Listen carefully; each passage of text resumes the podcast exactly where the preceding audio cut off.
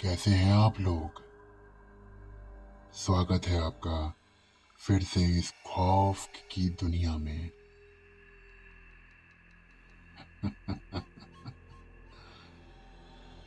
आज की कहानी, शैतानी गुड़िया। आज पीहू अपनी माँ से बहुत गुस्सा थी। वो आज ना खाना खा रही थी, ना पढ़ाई कर रही थी, ना खेलने गई थी। माँ उसको बार बार कह रही थी कि, बेटा खाना खा लो, लेकिन पीहू की तो सुई आज गुड़िया पे अटकी हुई थी। माँ ने उसको समझाया कि बेटा शाम को पापा आएँगे तो हम गुड़िया खरीदने चलेंगे, लेकिन पीहू तो जिद पे अड़ी थी। बहुत मुश्किल से पीहू ने उस दिन खाना खाया और शाम को पापा के आते ही वो उनसे चिपट गई और बोली कि, पापा, मुझे गुड़िया चाहिए। पापा ने उससे हँसते हुए पूछा, गुड़िया क्यों चाहिए मेरी गुड़िया को? क्या ज़रूरत है? इतनी सारी तो गुड़िया हैं. तभी माँ वहाँ से निकलती हुई आई और बोली कि आज इसने दिन भर आतंक मचाया है। चलिए चल के इसको गुड़िया दिलवा देते हैं। जिस पर पीहू के पापा, जिनका नाम राजेश था, वो बोला कि आज तो सारा बाज़ार बंद है। पर बच्चे की जिद के आगे माता पिता कहाँ रुक पाते हैं? पीयू की जिद के कारण उसके माता पिता बाज़ार गए, पर सारा बाज़ार बंद था। बहुत देर ढूँढने के बाद उन्हें एक दुकान दिखाई दी। वो लोग उसके अंदर गए। राजेश वहीं से खड़े होकर चिल्लाया अरे, कोई है दुकान में?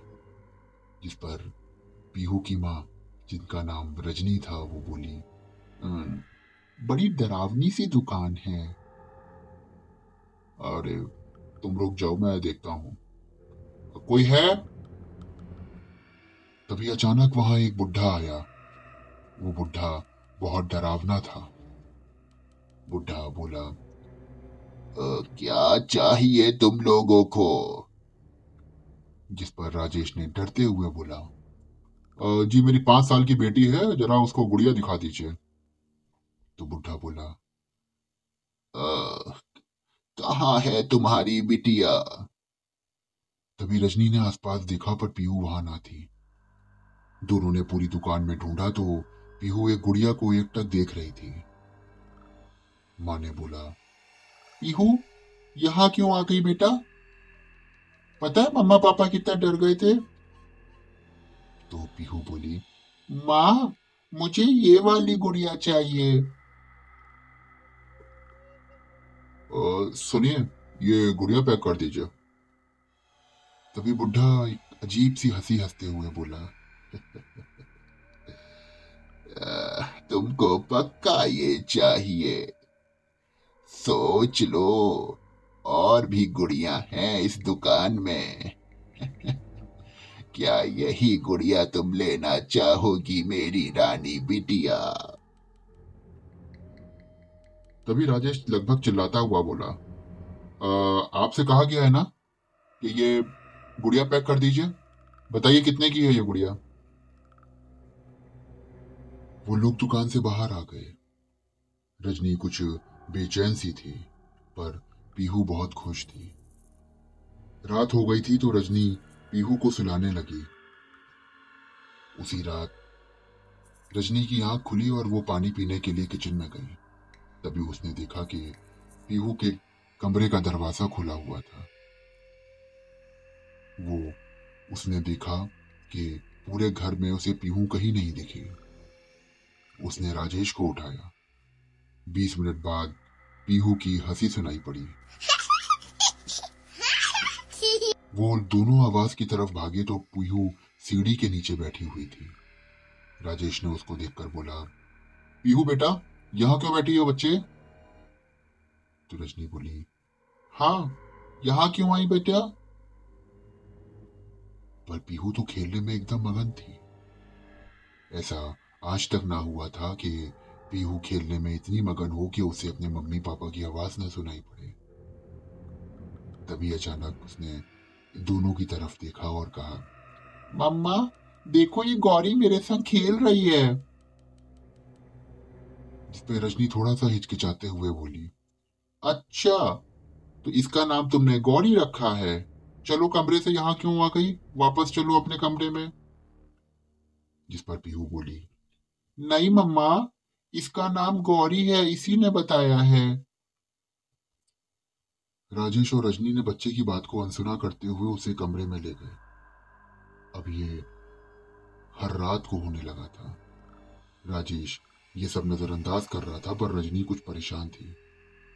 रजनी ने राजेश से इस बात का ज़िक्र किया कि ये गुड़िया ठीक नहीं है, पर राजेश ने इसे फालतू बात समझकर नजरअंदाज कर दिया और रजनी को डांट दिया। पर एक रात रजनी फिर पीहू के कमरे में गई, लेकिन वो वहाँ ना थी। उसने राजेश को जगाया और राजेश ने गुस्से से बोला कि, अरे क्या है यार रजनी? पीहू नहीं है तो सीढ़ी के नीचे होगी, हर रात सीढ़ी के नीचे ही मिलती है ना? पर रजनी बोली कि नहीं, आज वो वहाँ पे भी नहीं है। राजेश घबरा कर उठा और पूरे घर में कहीं ना पाकर वो दोनों लोग घबरा गए। तभी अचानक रजनी की नज़र खिड़की से बाहर गई। पीहू घर के बगीचे में लगे पेड़ के सामने खड़ी हुई थी। दोनों उस तरफ़ भागे तो देखा कि पेड़ पर गुड़िया को रख कर वो कुछ बोल रही थी। दोनों ने पीहू को आवाज़ दी, पर ऐसा लग रहा था कि वो अनसुना कर रही थी। अब राजेश और रजनी काफ़ी डर गए थे।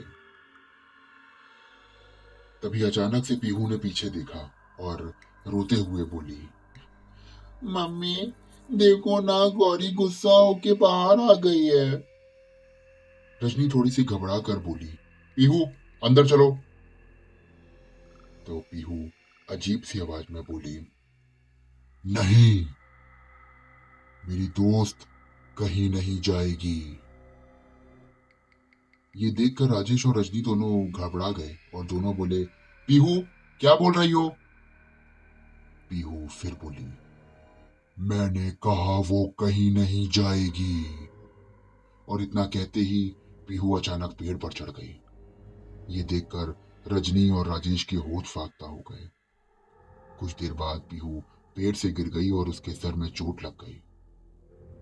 राजेश ने उसको प्राथमिक उपचार दिया और अगली सुबह जब उठ के देखे तो पीहू के चोट बिल्कुल ठीक हो चुकी थी।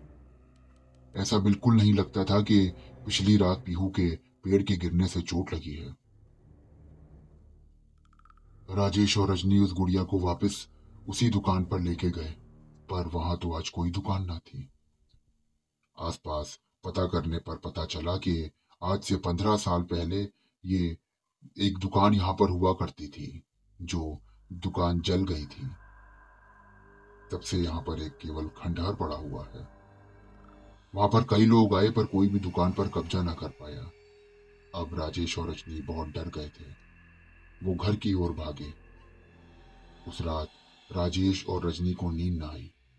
उन्होंने पीहू को सुला दिया था। लेकिन जगते जगते भी वो कब सो गए उन्हें पता न लगा। अचानक कुछ देर बाद राजेश की आँख खुली और उसने देखा कि पीहू बस्तर से गायब है। उसने रजनी को जगाया और दोनों लोग बाहर की ओर भागे। उन्होंने देखा कि पीहू आज फिर उस पेड़ के सामने खड़ी हुई थी। उसके सामने वही गुड़िया रखी हुई थी। पर इस बार जो हुआ, उसे देखकर सब कुछ बदल गया था। दुन दोनों ने देखा कि पीहू एक कौवा खा रही है।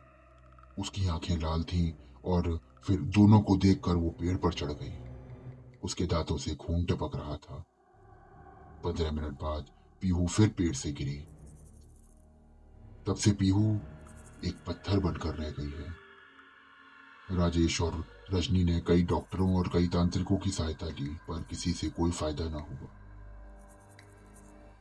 कुछ पता ना चला कि पीहू को क्या हुआ है, पर रजनी को अभी भी आशा है कि उसकी बच्ची ठीक हो जाएगी। उस रात के बाद में वो शैतानी गुड़िया भी गायब हो गई। शायद निकल पड़ी थी वो फिर किसी बच्चे की तलाश में। दोस्तों, कैसी लगी ये कहानी? तुम भी तो अपने बच्चों को गुड़िया दिलाने चाहते हो ना? ध्यान रखना कि अकेली दुकान से कभी गुड़िया नहीं खरीदना।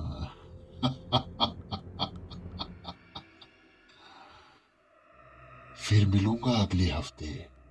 एक नई कहानी के साथ में और ले चलूँगा डर के, खौफ के सफ़र पर। तो तब तक के लिए मेरे चैनल को फॉलो करो और स्टार रेटिंग देना बिल्कुल नहीं भूलना, वरना गुड़िया आ जाएगी।